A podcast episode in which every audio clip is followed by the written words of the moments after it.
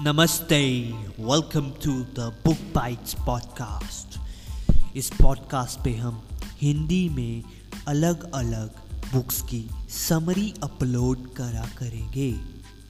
यह था हमारे पॉडकास्ट की जानकारी।